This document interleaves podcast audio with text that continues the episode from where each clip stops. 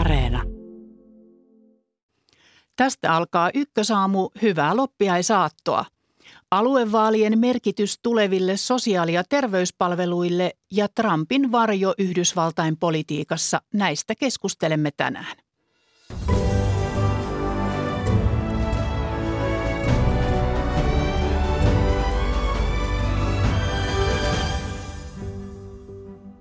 Hyvinvointialueille valitaan kohta aluevaaleissa päättäjät. Mitä puolueiden lupauksista voi päätellä ja kuinka tärkeää on äänestäminen? Tästä aluksi.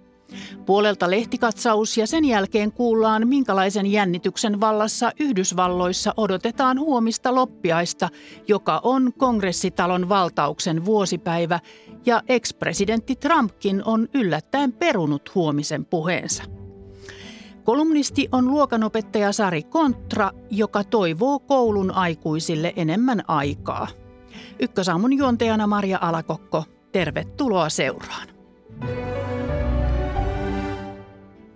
Aluevaalit ovat tosiaankin ovella, ennakkoäänestys alkaa viikon päästä ja vaalipäivä on kahdeskymmeneskolmas päivä tätä kuuta. Illalla T V yhden aluevaalitentissä puolueet olivat yhtä mieltä siitä, että sosiaali- ja terveyspalvelut pitää saada läheltä ja että hoitajia pitää houkutella paremmalla palkalla. Voidaanko nyt luottaa, että palveluja tarvitsevat niitä saavat ja kuinka suuri rooli on äänestäjällä? Tästä keskustelemassa ovat kaksikymmentäviisi vuoden ajan sosiaali- ja terveysuudistusta asiantuntijana ja tutkijana seurannut Juha Teperi Tampereen yliopistosta. Hyvää huomenta. Hyvää huomenta. Ja sähköisten palveluiden saatavuutta tutkinut tutkimusprofessori Tarja Heponiemi Terveyden ja hyvinvoinnin laitos T H L:stä. Hyvää huomenta. Hyvää huomenta. Sekä eduskuntatutkimuksen keskuksen johtaja, apulaisprofessori Markku Jokisipilä Turun yliopistosta. Hyvää huomenta. Hyvää huomenta. Markku Jokisipilä, olet perehtynyt puolueiden lupauksiin ja seurasit illalla Ylen aluevaalitentin. Kaikki puolueet olivat tosiaan sitä mieltä, että sosiaali- ja terveyspalvelut pitää saada läheltä ja kannattivat myös hoitajien houkuttelemista paremmilla palkoilla. Tarkoittaako yksimielisyys, että nämä lupaukset toteutuvat? No ei se tietenkään suoraan sitä tarkoita, mutta kuvastaa aluevaalien tällaista tietynlaista erikoisuutta muihin vaaleihin verrattuna siinä, että tässä puhutaan keskeisistä hyvinvointiyhteiskunnan palveluista ja meillähän ei eduskunnassa löydy ensimmäistäkään sellaista puoluetta, joka kannattaisi hyvinvointiyhteiskunnan palvelujen alasajamista. Eli, eli kaikki ovat hyvinvointiyhteiskunnan kannattajia ja sitten ne erot niissä, näissä kysymyksissä ovat ehkä pienempiä ja nyansoidumpia kuin muissa poliittisista kysymyksistä. Eli liittyvät sitten ennen kaikkea palvelujen tuottamisen tapoihin siinä, että mennäänkö julkinen puoli edellä, kuinka vahvasti, ja sitten siihen, että minkälainen maantieteellinen kattavuus näillä palveluilla on, hajautetaanko palveluja vai keskitetäänkö niitä. Eli eroja saa etsiä ehkä vähän tarkemmalla kammalla kuin mitä normaalista poliittisesta debatista. Se sitten, että miltä, millä asteella nämä lupaukset toteutuvat, niin se jää tietysti nähtäväksi niin kuin aina politiikassa. Toisaalta Ylen vaalikoneessa vihreiden ja koko ehdokkaat ovat muita valmiimpia tinkimään oman kunnan sotepalvelusta, jos tulevan hyvinvointialueen etu sitä vaatii. Eikö tämä ole ristiriitaista, Markku Jokisipilä? No tämä on aivan keskeinen kysymys ylipäätään tässä hallintouudistuksessa ja, ja tässä poliittisessa ohjauksessa, joka hyvinvointialueella sitten tulevaisuudessa toteutuu, että löytyykö tällainen hyvinvointialueellinen näkökulma ja sellainen ymmärrys siellä hyvinvointialueen sisällä siitä, että mikä on sen koko alueen etu eikä jonkun yksittäisen kunnan etu. Ja tässä kun katsoo esimerkiksi yksittäisiä ehdokkaita, niin siellä on tässä suhteessa hyvinkin erilaisia lähestymistapoja, eli osa ehdokkaista on pyrkimässä näihin aluevaltuustoihin nimenomaan oman kuntansa edustajana ja mieltää sen oman kunnan etujen valvomisen keskeiseksi tehtäväkseen, kun sitten taas on toisia, jotka lähtevät sitten siitä, että näitä hyvinvointialueita on lähdettävä kehittämään nimenomaan tämä maakunnallinen näkökulma edellä ja pystyttävä sitten tarvittaessa työntämään syrjäänkin ne sellaiset ahtaammat kunnalliset perspektiivit. No kuinka isoja paineita tässä luodaan tuleville aluevaltuustoille nyt, kun näitä kannanottoja annetaan? Ja jos puolueet kyllä, ovat näin tietysti yksimielisiä? Kyllä tässä tietysti lähipalvelut ylipäätään ovat sellainen asia, joka herättää paljon tunteita ja yksikään puolue ei tietenkään halua leimaantua millään tavalla palvelujen heikentäjäksi. Tässä tietysti näiden tulevien valtuustojen toiminnan kannalta se yksi olennaisimmista asioista on se, että tätä verotusoikeutta ei ainakaan tässä ensimmäisessä vaiheessa ole tulossa. Eli kyllä se rajaa ja sitoo näiden päätöksentekijöiden käsiä myös siinä, koska mahdollisuus vaikuttaa sen käytettävän rahan määrään on kuitenkin rajallinen. Eli politiikan tekemisen lajina kyseessä on vähän toisenlainen toiminta kuin mitä eduskunta harjoittaa tai mitä kunnanvaltuustot ja kaupunginvaltuustot harjoittavat, jolla on siinä tukenaan sitten verotusoikeus omassa toiminnassa. Puhutaan siitä rahasta myöhemmin, mutta Juha Teperi, sinä olet seurannut tosiaan kaksikymmentäviisi vuoden ajan tätä, tämän soten edistymistä. Kuinka keskeinen tavoite tämä palvelujen tasa-arvon toteutuminen on näissä vaaleissa? Totta kai tasa-arvo on, on aivan keskeinen tavoite. Oikeastaan järjestelmää kehitettäessä on kaksi perimmäistä tavoitetta. Toinen on se tasa-arvo tai oikeudenmukaisuus ja toinen on sitten tehokkuus, koska rajallisten voimavarojen puitteissa tulisi pystyä kaikki tarvittavat palvelut tuottamaan. Ovatko ne sitten ristiriidassa keskenään nämä tavoitteet? No kyllähän nämä tavoitteet ovat selkeästi jännitteisessä suhteessa, koska rajallisten voimavarojen puitteissa ei voi kaikkea mahdollista kaikille tuottaa. Nyt paljon puhutaan tästä alueellisesta tasa-arvosta aivan ymmärrettävästi. Ehkä vähän on unohtunut se, että ei meillä ole koskaan aikaisemminkaan asuinpaikasta riippumatta yhtä saavutettavissa ja yhtä saavutettavat palvelut olleet. Ja, ja nyt sitten kun siirrytään tähän alueellisen järjestämisen malliin, niin näillä valittavilla valtuustoilla on juuri tämän tasapainon etsijän keskeinen rooli. Eli kukaan tutkija tai asiantuntija ei voi asettaa sitä oikeaa tasapainoa tehokkuuden ja tasa-arvon välille, koska kyseessä on arvovalinta. Ja siihen tarvitaan poliittista päätöksentekoa. Tässä tapauksessa juurikin näitä meidän tulevia aluevaltuustoja. No nyt on ennakoitu, että äänestäminen ei kovasti kiinnosta. Tarja Heponiemi, sinä olet T H L:ssä tutkinut näiden, näitä palveluja ja sitä, että kuinka hyvin ne toimivat. Niin keiden sinun mielestäsi nyt erityisesti pitäisi äänestää, että voisi varmistaa ne palvelujensa saannin? No kaikkien tietysti kannattaa äänestää, mutta varsinkin tässähän nyt valitaan päättäjiä tuleville sote-palveluille, niin sellaisten ihmisten, jotka paljon näitä palveluja käyttävät ja tarvitsevat, niin varsinkin kannattaisi äänestää. Tässä on nyt tämmöinen vaikuttamisen paikka, mahdollisuus vaikuttaa siihen, että mitä palveluita tulevaisuudessa saadaan ja missä. No onko nyt vaara, että eniten sosiaali- ja terveyspalveluja käyttävien ja tarvitsemien asema heikkenee, jos siis äänestys jää hyvin vähäiseksi? Mitä mieltä olet, Markku Jokisipilä? No yleisesti ottaen on tietysti niin, että sote-palveluja on aika lailla laaja kirjo ja kaikki kansalaiset jossain vaiheessa elämässä ainakin ovat niiden käyttäjiä. Eli tällaisen yleisen väitteen esittäminen, niin se on, se on hyvin vaikea sanoa, mutta kyllä ylipäätään on, on vaalitutkimuksessa kerta toisensa jäl- jälkeen havaittu se, että tällainen huono-osaisuus ja poliittinen epäaktiivisuus tuntuvat sitten löytävän toisensa. Eli voi sanoa, että on ainakin olemassa riski siitä, että, että ne henkilöt, jotka tarvitsevat paljon sosiaali- ja terveyspalveluja, kuuluvat niihin ryhmiin, jotka jättävät sitten äänensä käyttämättä. Kyllä tämä olemassa oleva riski on, mutta se, että voiko siitä sitten tehdä sitä johtopäätöstä, että heidät jätettäisiin tässä päätöksenteossa huomioimatta, niin se on vähän pitkälle menevä johtopäätös, koska kyllähän sitten tähän liittyy myös esimerkiksi verotuksen kautta liittyy tällaisia hyvin laajoja kokonaisyhteiskunnallisia seikkoja, jotka varmasti sitten poliittisten puolueiden ja päätöksentekijöiden harkinnassa ovat, ja, ja viime kädessä se on tietysti kaikkien suomalaisten etu, että hyvinvointikoneistomme mahdollisimman tehokkaalla ja tasa-arvoisella tavalla toimii. No nyt on lupailtu tasa-arvoisempia palveluita ja että niitä saisi läheltä. Siis mitä tämä voisi tarkoittaa? Visioikaa vähän. Voisiko se olla esimerkiksi kiertäviä lääkäri- ja hoitajabusseja? Mitä, mitä sanot, sanot Juha Teperi, kun olet itsekin koulutukseltasi myös lääkäri? Ihan lyhyesti tähän.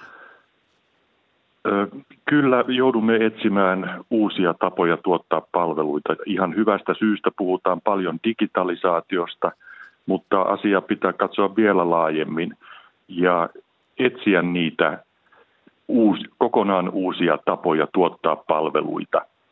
Ja tässä haastetaan kyllä meidän ammattilaiset ja meidän palvelujärjestelmän johtajat aktiiviseen työhön.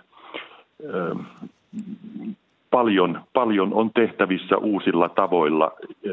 Se, että onko joku kiertävä toimipiste sitten tehokkain tapa, se uusi tapa toteuttaa, niin se pitää erikseen arvioida. Entä niille, jotka eivät pysty käyttämään digitaalisia palveluja, siis näitä sähköisen asioinnin palveluja? Miten, miten heille pitäisi palvelut taata, Tarja Heponiemi? Joo. Erittäin tärkeä kysymys, että meillä täytyy tosiaan muistaa, että meillä on joukossamme aina heitä, jotka näitä sähköisiä palveluja eivät pysty käyttämään edes avustettuina.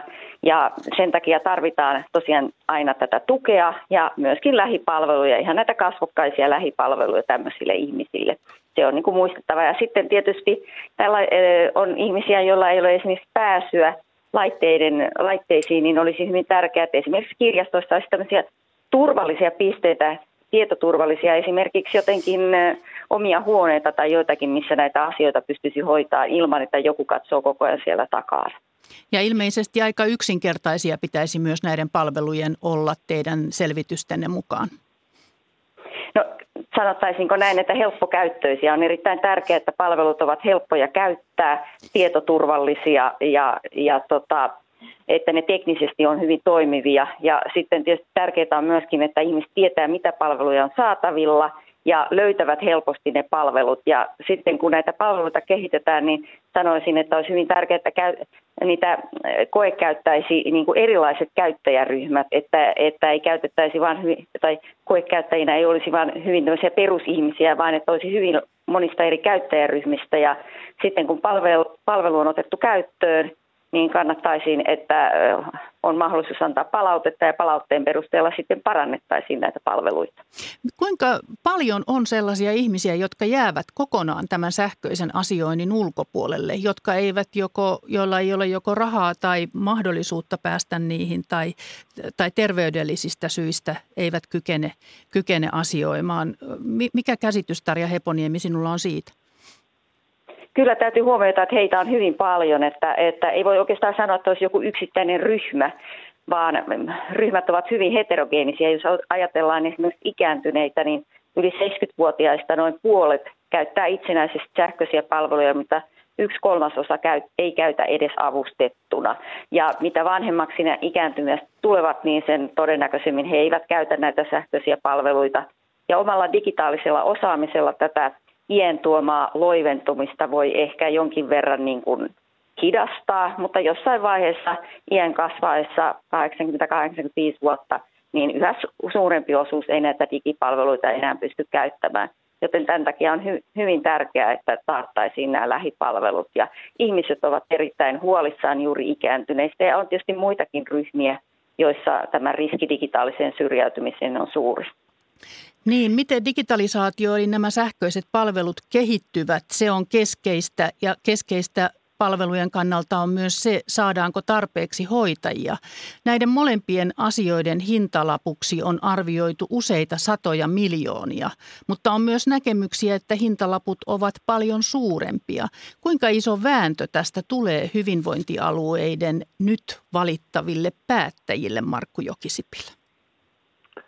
No kyllä tämä hyvinvointipalvelujen rahoitus on tietysti aivan ydinkysymys koko tässä uudistuksessa ja keskustelu on nyt ollut ehkä hivenen toisenlaista kuin mitä se oli silloin viimeisellä, toistaiseksi viimeisellä sote-kierroksella ennen tätä, eli Sipilän hallituksen aikana, jossa paljon puhuttiin myös sitten näistä kustannussäästöistä ja kestävyysvajeen umpeen kuromisesta näiden palvelujen kehittämisen kautta. Nyt ehkä tästä ei ole keskusteltu ihan yhtä paljon, mutta jos ajattelee ylipäätään esimerkiksi näitä tietojärjestelmiä tällaisena hallinnan kysymyksenä, niin kyllähän se on, on valtakunnan tasolla, paikallistasolla havaittu kerta toisensa jälkeen, että näillä harmonisoinneilla ja erilaisilla toimilla, joita sitten järjestelmien yhteen sovittaminen vaatii, niin siellä on, on vahvaa taipumusta siihen, että ne kustannukset muodostuvat huomattavaksi, su, huomattavasti suuremmaksi kuin mitä on etukäteen osattu arvioida. Niin kyllä tässä ilmiselvä riski on sille, koska tämähän on, on uudistuksena niin mittaluokaltaan niin valtavan kokoinen ja niin monimutkainen, että tässä tätä yhteensovitettavaa riittää oikeastaan enemmän kuin varmaan yhdessäkään aiemmassa suomalaisen yhteiskunnan projektissa. Niin ja sitten, että ne vielä toimi, että ne olisivat helppoja käyttää, että aikaa jää potilaalle, niin se on tietysti siinä sitten myöskin niin kuin keskeisellä sijalla. Siis käytännössä tämä tarkoittaa, että pitää olla sähköisten palvelujen ohella myös henkilökohtaisia palveluja, niin kuin tässä on kuultu. Miten näet, Juha Teperi, että kaikkia tarpeita pystytään huomioimaan? Tämä on vaativa Äh... tasapainohakutehtävä, jossa tulee kyetä ne hyvinvointialueelle osoitettavat voimavarat mahdollisimman tehokkaasti hyödyntämään. Tämä ei ole helppo tehtävä, mutta juuri sitä varten nämä hyvinvointialueet on perustettu, että ne samat ikääntyvän väestön digitalisaation haasteet olisivat meillä olleet joka tapauksessa edessämme. Ja nyt on sitten perustettu ne kuuluisat leveämmät hartiat, että satojen kuntien ja kymmenien sairaanhoitopiirien sijasta meillä on rajallinen määrä hyvinvointialueita, jotka kokonaisuutena ottavat haltuun alueellisesti tätä vaativaa tehtävää. Niin, aiemmin sanottiin, että palvelut paranee ja kustannukset vähenee, mutta nyt tämänkin keskustelun perusteella näyttää, että niin ei käy ja on jo mietitty, että mistä ne kaikki rahat, tarpeelliset rahat otetaan, niin maakuntaverosta on keskusteltu ja pelätty sen nostavan jo ennestään korkeaa verotasoa. Juha Teperi, näetkö maakuntaveron toteutuskelpoisena? Eilen illalla vain vihreät ja vasemmistoliitto taisivat olla sen kannalla. Kyllä näin, kyllä näin. Olen hieman huolestuneena seurannut sitä kansallisen tason poliittista keskustelua, jossa tätä maakuntaveroa on ikään kuin pidetty verotuspaineen lisäävänä, verotuspainetta lisäävänä tekijänä. Itse näen asian olevan juuri päinvastoin, koska jos emme perusta maakuntaveroa, niin uusille hyvinvointialueille syntyy pelkästään palveluiden järjestämisen tehtävä ilman, että niillä on omaa vastuuta ja mahdollisuutta vaikuttaa siihen tulotasonsa. Eli ö, uusi vero voidaan teknisesti hyvin helposti Suomen edistyneen verotusjärjestelmän puitteissa perustaa ilman, että se muutos itsessään lisää millään merkittävällä tavalla verotustasoa. Mutta se niin sanottu maakuntavero loisi hyvinvointialueelle kannustimen pyrkiä yhä tehokkaampiin ratkaisuihin omin toimenpitein, jotka sitten näkyisivät pienempänä verotustasona oman alueen äänestäjille. Onko varaa nostaa sosiaali- ja terveydenhuollon asiakaspalvelumaksuja? Miten näet, Tarja Heponiemi? No näen kyllä, että ei missään nimessä, että Suomessa on nyt jo verrattuna moniin muihin maihin niin korkeat asiakasmaksut, eli, eli tä, tälle linjalle ei kyllä kannattaisi lähteä. No nyt rahat hyvinvointialueiden palvelujen toteutukseen tulee ainakin aluksi valtion pussista. Kuinka paljon se rajaa tulevien aluevaltuutettujen päätöksentekoa, Markku Jokisipilä? No kyllä tämä on tietysti keskeinen rajoittava tekijä ja, ja erottaa ainakin nyt sitten alkuvaiheessa näiden aluevaltuustojen työskentelyn yhdellä aivan olennaisella tavalla siitä päätöksenteosta, mitä eduskunnassa tehdään, kun eduskunta käyttää budjettivaltaa tai mitä paikallispolitiikassa tehdään, kun kaupungin ja kunnanvaltuustot sitten näitä resursseja allokoivat. Eli, eli kyllä tämä on näitä ainakin itselleni niin kuin yksi suurimpia kysymyksiä liittyen näiden tulevien aluevaltuustojen toimintakykyyn, miten ne pystyvät sitten tämän ikään kuin toispuolisuuden kanssa tulemaan toimeen, että niiden keinot vaikuttaa siihen käytössä olevien resurssien määrään ovat kuitenkin huomattavasti rajallisemmat kuin mitä eduskunnalla valtakunnan politiikassa tai sitten kaupungin ja kunnan valtuustoilla siellä paikallispolitiikassa. Ja loppukaneettina tähän keskusteluun, että äänestää kannattaa joka tapauksessa. Kiitos keskustelusta Tarja Heponiemi T H L:stä ja Juha Teperi Tampereen yliopistosta. Ja jatketaan vielä hetki eduskuntatutkimuksen keskuksen johtajan Markku Jokisipilän kanssa. Presidentti Sauli Niinistö rauhoitteli eilen kanslian verkkosivuilla hänen uuden vuoden puheestaan noussutta NATO-keskustelua ja tulkintoja.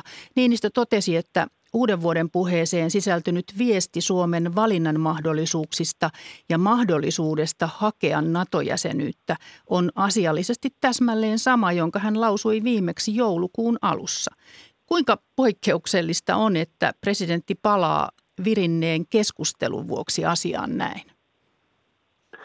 Ei se ihan jokapäiväistä ole, mutta ei se aivan tavatontakaan ole. Muistuu mieleen ää, tasavallan presidentti Niinistön valtiopäivien avajaisissa vuonna kaksituhattakuusitoista pitämä puhe, jossa hän silloin pohti kansainvälisten sopimusten kaikkien velvoitteiden täyttämisen vaikeutta silloin meneillään ollessa laajamittaisessa turvapaikanhakijakriisissä ja sen kaltaisessa tilanteessa. Ja siitä heräsi kovasti keskustelua myöhemmin ja, ja presidentti sitten täsmensi omia puheitaan myöhemmin.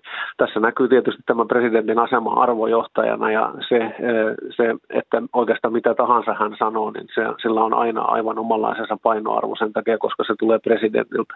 Joskus on hyvin kuvattu sitä, että presidentin suusta esitettynä kuiskauskin helposti kuulostaa huudolta nimenomaan sen takia, että se tulee niin korkeasta asemasta se kannanotto. Niinistö toistaa, että Suomen ulko- ja turvallisuuspoliittinen linja on vakaa ja että nopearytmisessä maailmassa on entistäkin tärkeämpää tietää, milloin kiiruhtaa, milloin malttaa. Niinistö lupaa myös ilmaista selkeästi, jos tilanne ja hänen mielipiteensä muuttuu. Minkälainen viesti tämä on presidentiltä? No tämä itse tulkitsen niin, että tässä tasavallan presidentti haluaa kehottaa olemaan lukematta näistä hänen puheestaan liiaksi sisältöjä, mistä sieltä rivien välistä ja ylitulkitsemasta ja olla näkemättä niissä kannanotoissa jotain sellaista, mitä siellä konkreettisesti ei kuitenkaan ole sanottu. Ja varmasti tässähän haluaa viestittää myös sitä, että, että Suomen ulko- ja turvallisuuspoliittinen linja poliittisena kysymyksenä on niin tärkeä ja niin tiukasti historiaankin ankkuroitu asia, etkä, että mitkä tahansa muutokset siinä edellyttävät perusteellista poliittista keskustelua ja haluaa sitten omasta puolestaan vakuuttaa, että siinä vaiheessa, jos hänen ajattelunsa olennaisella tavalla muuttuu, niin hän ei sitten siitä jätä mitään epäselvyyttä, että sitä ei tarvitse yrittää rivien välistä päätellä, vaan hän sanoo sen ihan suoraan ja, ja selkeästi niin, ettei tulkinnanvaraa jää. Kertooko tämä viesti myös jotakin siitä, kuinka jännittynyt kansainvälinen poliittinen tilanne on?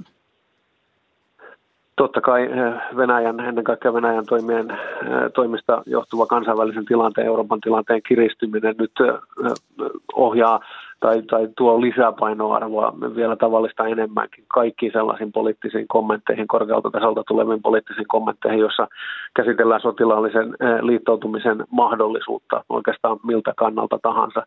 Nyt tällaisessa tilanteessa niin on, on aivan normaalia, että tällaisia kannanottoja kuunnellaan erityisen tarkalla korvalla. Ja, ja ylipäätään tässä on, on se, että aina kun tasavallan presidentti ulkopolitiikan johtajana näistä asioista puhuu, niin sillä on aina lähtökohtaisesti hyvin painava arvo. Ja, ja siitä sitten kerta toisensa jälkeen aina herää laaja yhteiskunnallinen keskustelu, niin kuin tietysti vapaan ja laajan demokraattisen keskustelun oloissa tulee syntyäkin. Kiitos johtaja Markku Jokisipilä eduskuntatutkimuksen keskuksesta. Kiitoksia. Kello on hieman yli puoli yhdeksän ja seuraavaksi poimintoja lehdistä ja somesta. Sen jälkeen pureudumme Yhdysvaltain sisäisiin poliittisiin jakolinjoihin ja niiden merkitykseen. Ja lähetyksen lopuksi kolumnisti Sari Kontra toivoo lisää aikaa koulun aikuisille. Mutta nyt Maria Skara, ole hyvä. Lehdissä on erilaisia huolia niin vaaleista kuin taloudestakin. Savon Sanomat on huolissaan talouden hoidosta. hoidosta se viittaa Economist-talouslehden vertailuun, jossa listattiin kaksikymmentäkolme maan talouden suorituskyky korona-aikana. Parhaiten suoriutui Tanska, Suomi löytyy vertailun keskivaiheelta. Tanskaan verrattuna suurin ero syntyi esimerkiksi investoinneista. Savon Sanomat kirjoittaa, ettei talouden tasapainottamiseen tähtääviä toimia ole perusteltua lykätä. Puolueilla on vuoden kuluttua meneillään eduskuntavaaleihin valmistautuminen. Jos tarvittavia linjauksia ei tehdä näiden lumien aikana, ne siirtyvät seuraavalle hallituskaudelle, joka ryhtyy toteuttamaan ohjelmansa syksyllä kaksituhattakaksikymmentäkolme. No, Kainuun Sanomissa ei kurkoteta aivan eduskuntavaaleihin saakka. Se kirjoittaa, että aluevaalien äänestysintoa lannistavat epäselvät latteudet. Puolueet ovat lupailleet tunteisiin vedoten vaikka mitä. Ehdokkaat ovat perustelleet keskittämistä, luoneet lämpimiin kohtaamisiin perustuvia mielikuvia kaikkien saatavilla olevista lähipalveluista. Hyvinvointialueista käyty keskustelu on ollut tunteikkaiden mielikuvien valuttamista tai hallinnollista humppaa, joista kummastakin ovat puuttuneet konkreettiset ratkaisut ja tilanteiden kuvaukset. Kainuun Sanomien mukaan nyt on korkea aika saada selkeitä ja konkreettisia viestejä. No sitten Etelä-Saimaan pääkirjoituksessa on hieman konkreettisempaa asiaa, jonka lehden mukaan pitäisi olla aluevaltuutettujenkin agendalla. Etelä-Karjalan vanhusten hoitopaikkojen pula on kova. Etelä-Saimaa kirjoitti viime viikolla, että tehostetun palveluasumisen paikkoja jonotti ennen joulua yli sata ihmistä. Joka vuosi Etelä-Karjalan yli seitsemänkymmentäviisivuotiaiden määrä kasvaa kuudellasadalla. Mahdollista on myös, että koronaeristäytyminen on vaikuttanut heikentävästi vanhusten toimintakykyyn. Etelä-Saimaan pääkirjoituksessa todetaan, että paikallisen keskussairaalan akuuttipuolen tulosyksikön päällikön Jan-Erik Palviaisen vetoomukseen on helppo yhtyä. On tehtävä rohkea, rohkeasti uusia avauksia. Kuormitukset näkyvät sairaalan ensiavussa ja vuodeosastolla. Hädän hetkellä vanhus päätyy sinne, ehkä vain palatakseen kotiin. Ja kuten meidänkin lähetyksessä myös Iltalehden pääkirjoituksessa ollaan huolissaan aluevaaleista omikronin varjossa. Ongelmaa on uusien hyvinvointi, ongelma on uusien hyvinvointialueiden demokraattinen oikeutus, jos vain murto-osa kansasta äänestää, toteaa Kreetta Karvala Iltalehden pääkirjoituksessa. Näinhän se on ja täällä patistetaan. Nyt on vielä aikaa. Ensi viikolla alkaa vasta ennakkoäänestys. Kiitoksia Maria Skara näistä.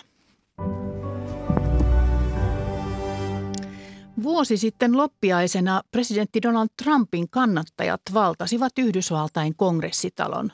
He yrittivät estää kongressia vahvistamasta presidentinvaalin tuloksen, jonka mukaan demokraattien Joe Biden oli Yhdysvaltain uusi presidentti. Meillä on nyt yhteys Washingtoniin. Hyvää huomenta Ylen Washingtonin toimittajana aloittanut Juri von Punsdorf. Hyvää huomenta. Huomenna tulee tosiaan kuluneeksi vuosi kongressin valtauksesta ja olit itse tuolloin paikan päällä. Kuinka hurja kokemus se oli?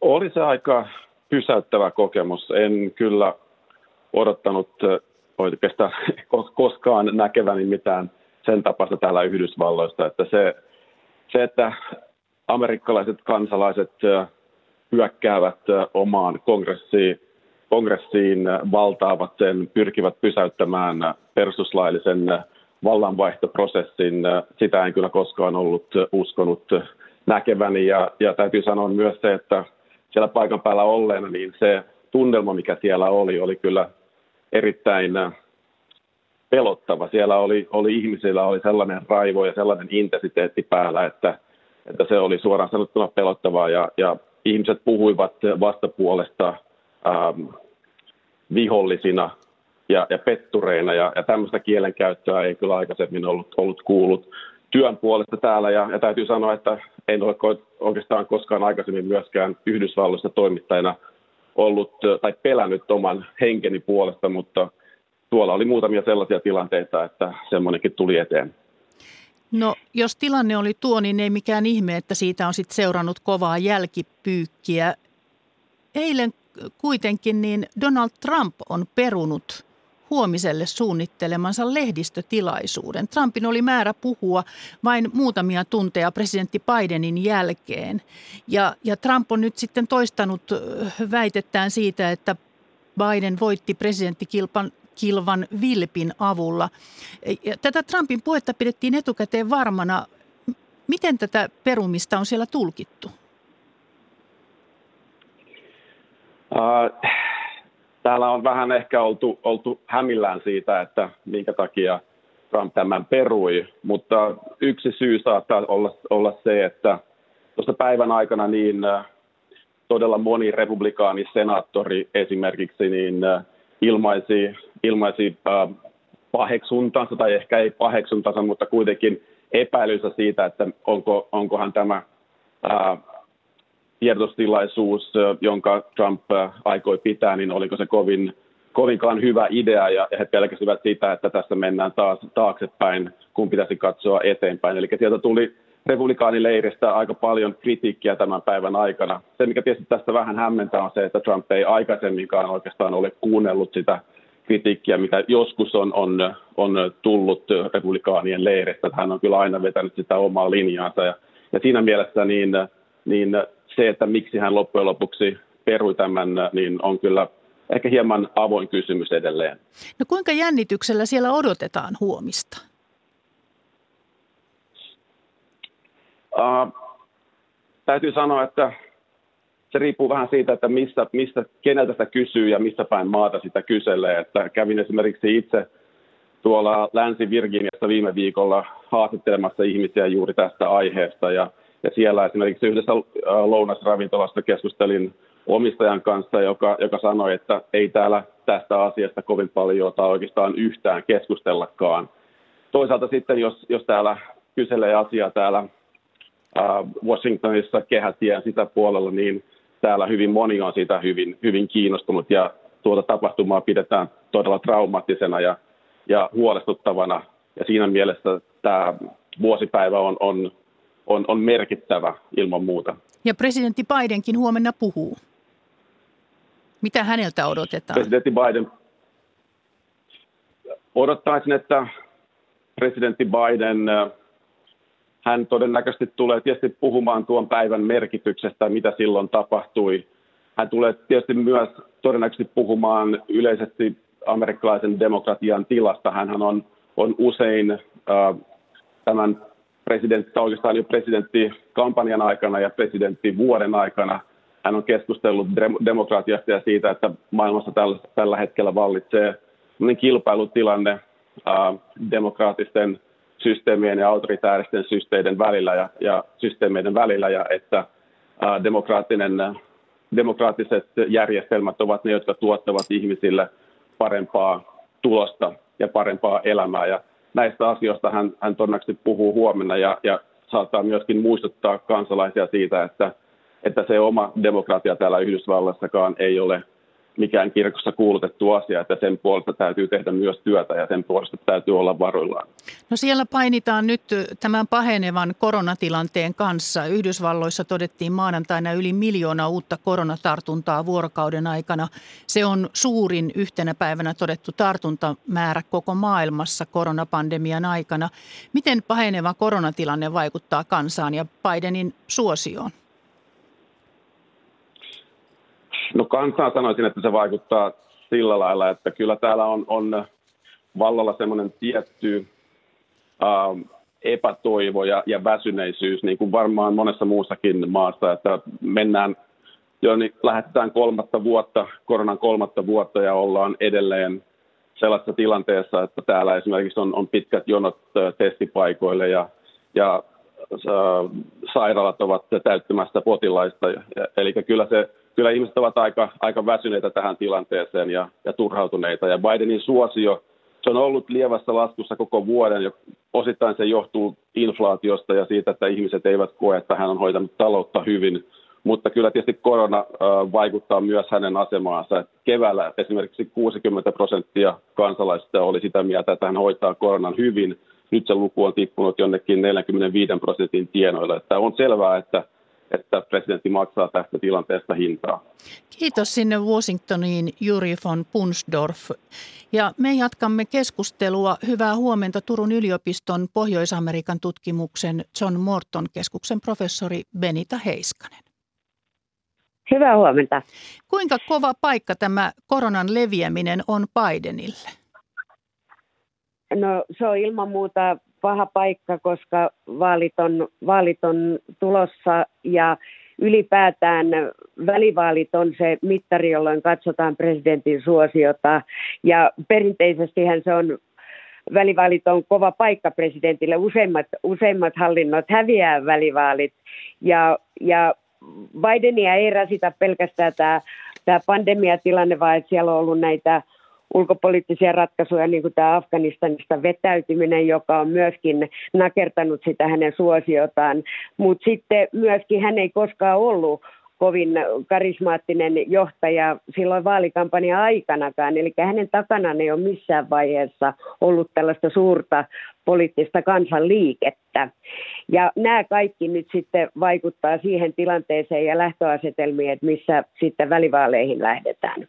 Entä sitten huominen, tuo kongressin valtaamisen vuosipäivä? Mitä, mikä sen, miten se vaikuttaa Bideniin? Ja mitä hän aikoo puhua siis? Mit, mitä voit arvioida siitä, mitä on tulossa? No en kyllä ala arvioimaan mitään, mitään kenenkään ajatuksia, mutta tietysti se heijastaa sitä poliittista todellisuutta, että ihmiset tulkitsevat tätä tilannetta hyvin eri tavoin. Että republikaanit ja demokraatit on hyvin erimielisiä siitä ylipäätään, että mitä tapahtui, ketkä olivat osallistuneet. osallisia siihen, mitä tapahtui. Siellä on menossa tämä kongressin tutkinta tästä asiasta ja siitäkään, sekin ollaan politisoitu, siitäkään ei ole olla yhtä mieltä, että onko se, onko se edes tarpeen tällainen tutkinta tai että onko sen johtopäätöksellä mitään sitten validiteettia, että että ollaan hyvin erimielisiä siitä, että mikä se kansakunnan tila on tällä hetkellä. Mikä se on? Miten sinä näet sen? Kun sanotaan, että, että siellä on hyvin kahtiajakosta ja, ja toisaalta republikaanit ovat Trumpin jäljiltä jakautuneita ja sitten on tämä perinteinen kahtiajako kahteen puolueeseen. No mä, mä oon haastanut ton, ton, ton kahtiajaon käsitteen. Käsitettä sillä tavalla, että kansakunta on kyllä erittäin kärjistynyt. Poliittisen järjestelmän ollaan tympännytty jo pitkään, pitkän aikaan ja sitten ilmapiiri on kyllä jakaantunut. Mutta toi kahtiajako antaa sen käsityksen, että yhdysvaltalaiset jakautuisi johonkin kahteen eri leiriin ja tämä ei missään tapauksessa pidä paikkaansa, vaan että ihan viimeaikaisen tutkimusdatankin valossa, missä ollaan luonnehduttu yhdysvaltalaisia äänestäjiä, niin molempien puolueiden sisällä löytyy vahvaa hajontaa sen, sen liittyen siihen, että miten ihmiset kokee omat mielipiteensä, asenteensa, arvot ja sitten, että miten asiat ratkaistaan, kuka ylipäätään päättää asioista. Että siellä löydetään ihan neljää viittäkin eri leiriä puolueiden sisällä. Kun puhutaan tästä kahtiajaosta ja polarisaatiosta, niin silloin tiettyjä poliittisia tarkoitusperiä, että otetaan ymmärtää, että ihmisillä ei kaksi vaihtoehtoa, kun todellisuudessa majoriteettivaltalaisuudesta vaatii itse asiassa kolmatta puoluetta.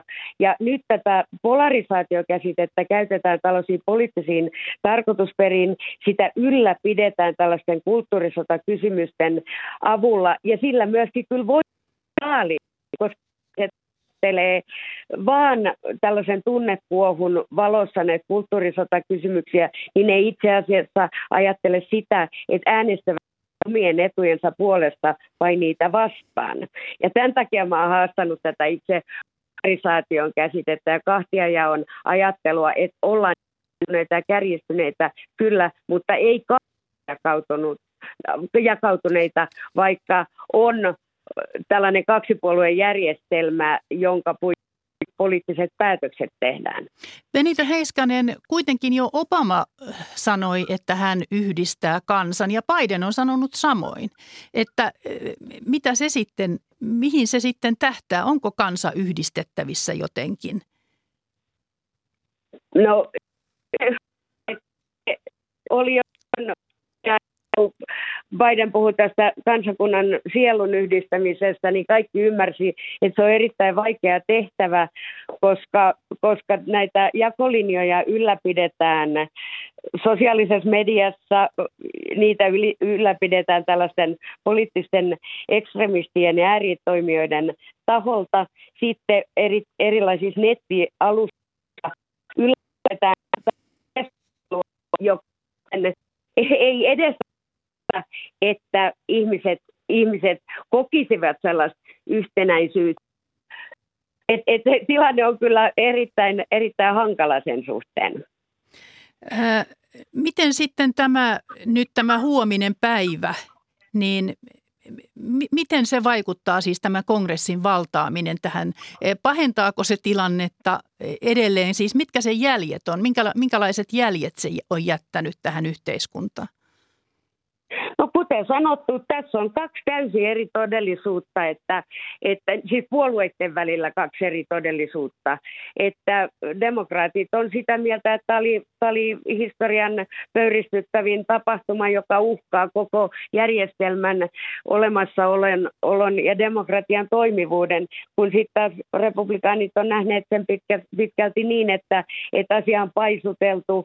Ei olla edes yhtä mieltä siitä, ketkä siellä oli valtaamassa ja osoitetaan syyttävää sormea toisen, toisen puolueen aktivisteja kohtaan, että kun tämä todellisuus nähdään näin eri tavoin, niin silloin siitä ei mitään konsensusnäkemystä voi olla. No Biden astui virkaansa lähes vuosi sitten. Miten arvioit tätä hänen ensimmäistä vuottaan Yhdysvaltain presidenttinä? No kuten, kuten tuossa, tuossa kirjeenvaihtaja sanoi, niin kannatusluvut ovat siinä neljäkymmentä prosenttia yläpuolella, että ei, ei tietystikään siellä, missä toivottaisiin, että on ennen kuin lähdetään, lähdetään välivaaleihin, että tätäkin tietysti riippuu, keneltä kysyy, mutta kyllä suuria haasteita on ollut.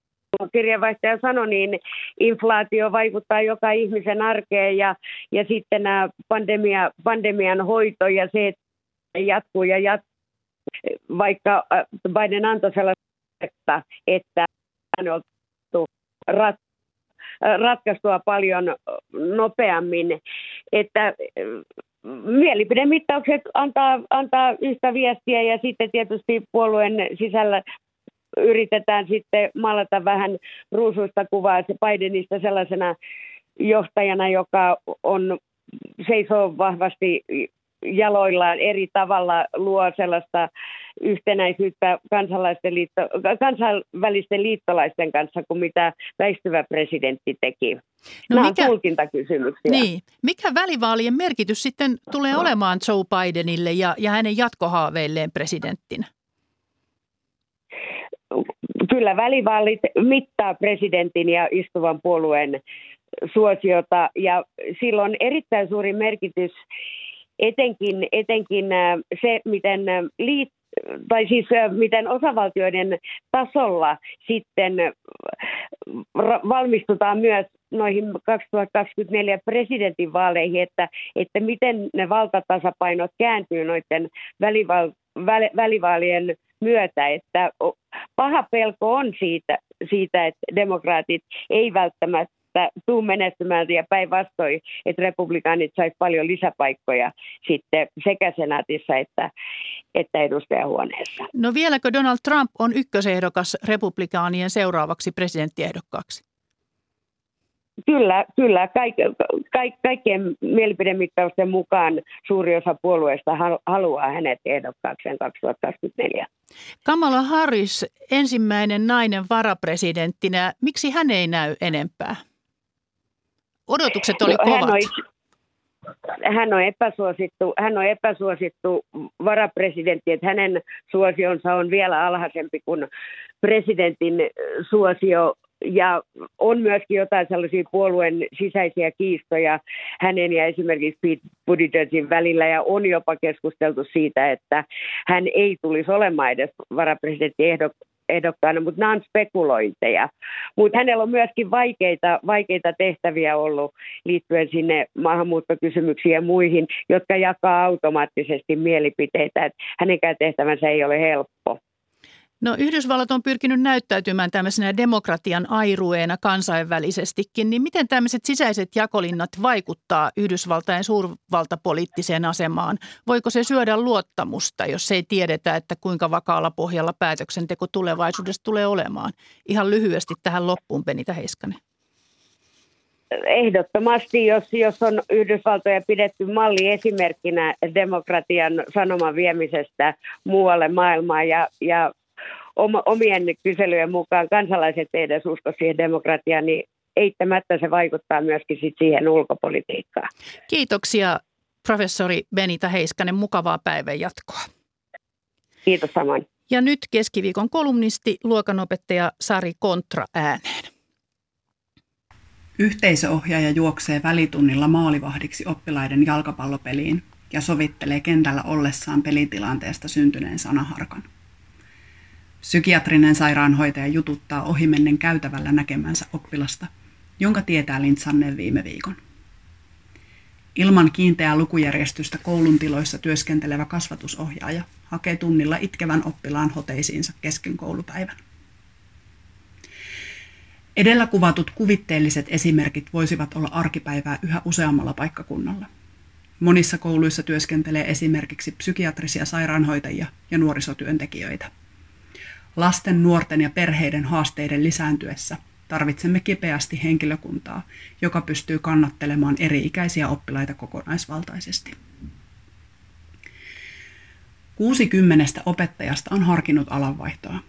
Pandemia-aikojen, leikkausuutisten sekä koulumaailmaan liittyvän uutisoinnin jälkikaikuina tämä tuskin yllätti ketään. Vasta opettajan työssä aloittaneet vaihtavat alaa herkimmin. Huolestuttavaa on se, että heitä on niin paljon, sillä kahdeksan vuoden takaiseen kyselyyn verrattuna luokkahuoneiden kahvoja havittelevien joukko on kaksinkertaistunut. Työtä on jatkuvasti enemmän, eikä palkka kasva samassa suhteessa. Liian moni kollegani kertoo olevansa muun muassa psykologi, poliisi, sairaanhoitaja, terapeutti sekä kriisityöntekijä samassa paketissa. Tähän kun lisätään opettajien halu tehdä työtään kunnolla ja kunnianhimoisesti, seuraa uupumusta ja riittämättömyyden tunnetta. Viime vuosien aikana opettajien työt ovat lisääntyneet opetuksen ulkopuolisilla tehtävillä. Kaikki tämä on lopulta pois oppilaita varten tehtävästä työstä, esimerkiksi poissaoloihin puuttumisesta tai arkisista kohtaamisista. Kun entistä useampi lapsi tai nuori tarvitsisi aiemmin tukea, opettajat väsyvät, kun heillä ei ole välttämättä mahdollisuutta ohjata lapsia tai perheitä eteenpäin. Psykologien, kuraattorien ja erityisopettajien puuttuessa kuorma kasautuu liian usein liian pienen joukon harteille. Kouluissa tarvitaan kipeästi lisäresursseja opetustehtävien ulkopuoliseen arkipäiväiseen työhön. Tällaisia asioita ovat esimerkiksi siirtymätilanteiden haasteet, välituntitilanteiden selvittelyt tai kahdenkeskinen aika huoliaan pohtivan oppilaan kanssa. Ilman pysyvää lukujärjestystä työskentelevät koulun turvalliset aikuiset ovat välttämättömyys, jotta kouluissamme aletaan voida paremmin. Heitä tarvitaan kantamaan huolta niistä asioista, joihin yksittäistä luokkaa tai useita oppilasryhmiä luotsaavat opettajat eivät oman perustehtävänsä ohessa ennätä. Nuoriso- ja yhteisohjaajat tai psykiatriset sairaanhoitajat eivät korvaa monista kouluista puuttuvia päteviä erityisopettajia, psykologeja tai kuraattoreita, mutta tuovat ankarasti kaivattuja käsipareja mukaan lasten ja nuorten arkeen. Myös harrastustoiminnan tuominen osaksi koulujen arkea tukee lasten ja nuorten hyvinvointia. Koulupäivien yhteydessä toimivat harrastukset vähentävät perheiden kuskausrumpaa ja lisäävät parhaimmillaan yhteistä aikaa. Samalla se on taloudellinen kädenojennus sekä sosiaalisten taitojen oppimisen mahdollisuus sellaisille lapsille, jotka eivät muuten löytäisi harrastusten pariin. Pandemian jälkeen ovat väsyneitä myös ne oppilaat ja opettajat, joilla on tähän saakka mennyt ihan okei. Poikkeusolojen kerryttämä velka maksetaan takaisin aikuisten ajalla, esimerkiksi jalkapallokenttien yhteistuuletuksina, koulun käytävillä tapahtuvina kohtaamisina sekä kuuntelevina korvina. Totesi luokanopettaja Sari Kontra. Ja tämä lähetys on loppumassa. Tätä ovat kanssani tehneet toimittajat Maria Skara ja Anna Nevalainen, äänitarkkailijana Pasi Ilkka ja tuottajana Tarja Oinonen. Mitäs on luvassa loppiaisaattona tässä jatkossa Yle Radio yhden kuuluttaja Maaria Holma? No sellaista jännää, että kun nythän meidän ohjelma, ohjelmien lähetysajat vähän muuttuvat tuossa ensi viikosta alkaen ja uusia ohjelmia tulee, niin kanavamme vastaava tuottaja Anna Simojoki on ihan itse kertomassa näistä muutoksista. Eli jos niistä on kiinnostunut tänään kello viisitoista kolmekymmentäviisi, kannattaa olla kuulolla. Anna Simojoki silloin paikalla. Ja illalla Messias-oratorion esitys Markus Malmgrenin sovituksena yhdeksäntoista uutisten jälkeen. Sitäkin kannattaa kuunnella. Kiitos Maaria Holma ja kiitos myös kuulijat seurasta ja hyvää loppiaista. Seuraava Ykkösaamu perjantaina kello kahdeksan kymmenen.